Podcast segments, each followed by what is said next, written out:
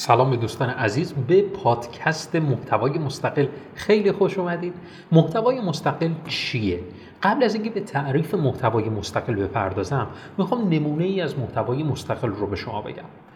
نمونه ای از محتوای مستقل در گوگل اینطور میشه که شما یک محتوایی رو در گوگل جستجو می‌کنید و محتوایی که می‌خونید حالا یک مطلبی رو در گوگل جستجو می‌کنید یک سایتی برای شما نمایش داده میشه وقتی که محتواش رو می‌خونید می‌بینید خیلی متفاوت از سایر لینک هایی هستش که در گوگل وجود داره. دقت کنید من نمیگم طولانی تر. من میگم تعاریفی که اونجا به کار برده راهکارهایی که گفته مواردی که نوشته شده همگی متفاوت هستن به نسبت محتواهایی که در سایر لینک های گوگل قرار گرفته. این نمونه یک محتوای مستقله. حالا می‌خوام به تعریف محتوای مستقل بپردازم. محتوای مستقل چیه؟ محتوایی که کاربر رو خوشحال می‌کنه. من تعریف محتوای مستقل رو اینطوری گذاشتم. محتوایی که کاربر رو خوشحال می‌کنه. یعنی چی کاربر رو خوشحال می‌کنه؟ چرا ننوشتم محتوایی که نیاز کاربر رو برطرف می‌کنه؟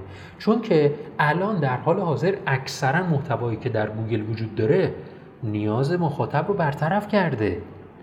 ولی گوگل محتوایی رو میاره بالا که محتوای مستقلی در نظر گرفته شده.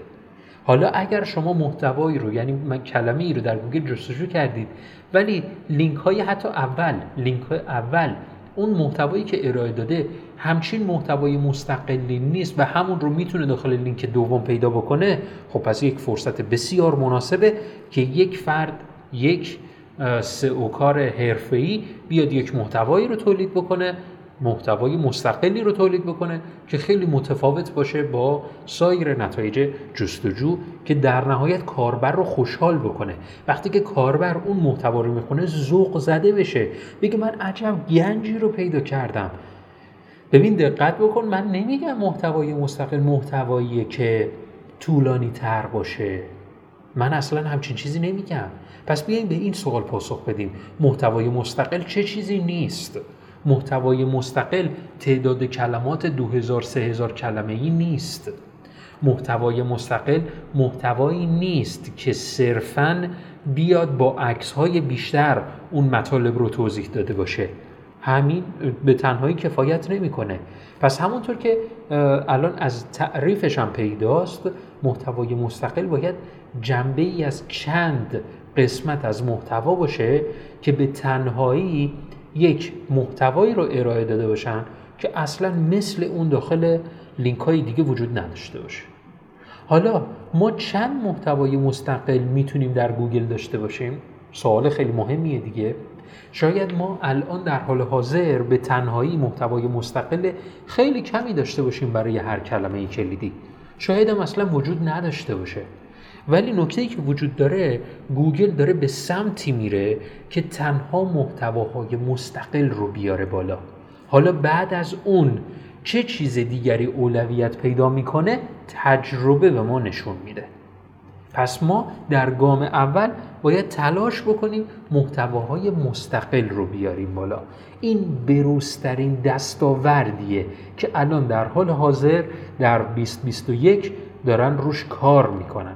پس شما هم بهتره که محتوای مستقل رو در رأس کار خودتون قرار بدید در تولید محتوا برای سایت خودتون که سعی بکنید محتواتون رو مستقل بکنید. سوال بعدی که اینجا مطرح میشه اینه که محتوای مستقل به یک باره تولید میشه؟ جوابش هست خیر. محتوای مستقل به مرور مستقل میشه. یعنی با بروز رسانی های متعدده که مستقل میشه. چرا به یک بار ما نباید محتوای مستقل رو تولید بکنیم؟ چون محتوای مستقل به تنهایی اگر با یک بار تولید تولید بشه گوگل میگه تو چه جور محتوا رو متوجه شدی که به این شکل مستقل میشه؟ شما نیازهای کاربر رو یک بار رصد می‌کنی یا چند بار؟ گوگل اینطوری میگه. من ترجیح میدم لینکی رو بیارم بالا که به مرور متوجه شده محتواش باید به چه صورت بهینه بشه و برای مخاطبین قرار بگیره. نه محتوایی که به یک باره یک راست تولید شده و فکر می‌کنه با همین یک بار تولید می‌تونه به صدر نتایج جستجو برسه. پس ما بیایم در بازه های مختلف زمانی محتوامون رو بروزرسانی بکنیم و به سمت محتوای مستقل شدن حرکت بکنیم. امیدوارم از این پادکست صوتی لذت برده باشید. من رو حتما در شبکه های اجتماعی دنبال بکنید به نام علی اکبر فرج و می‌تونید محتواهای بیشتری رو در زمینه های SEO ترافیک سایت در کل می‌تونید محتواهای بیشتری رو ببینید و لذت ببرید. امیدوارم که از این پادکست صوتی استفاده کرده باشید. موفق باشید.